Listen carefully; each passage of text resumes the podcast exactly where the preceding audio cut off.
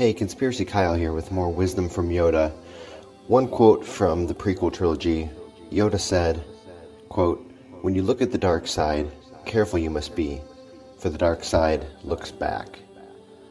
If you think about it, he's almost referring to the dark side as a mirror, as you are, you know, think about it in your everyday life, as you're researching things. You know, a lot of people in the truth community have researched a lot of things as far as what the New World Order is doing and what the evil celebrities are doing and, and horrible things that are going on with, with sex trafficking. When you look into that information, it, it, it can take a piece of you with it. So it's just a caution to, as you look into things, as you expose yourself to different things, regardless of what your intentions are, it's possible that that could lead you down a path towards darkness in yourself. Think about you know, police officers that have seen, you know, horrible things, horrible deaths, et cetera. You know, that takes a piece of you with it. It's a, it's a two-way street, so regardless of your intentions, just be careful about that. May the Force be with you.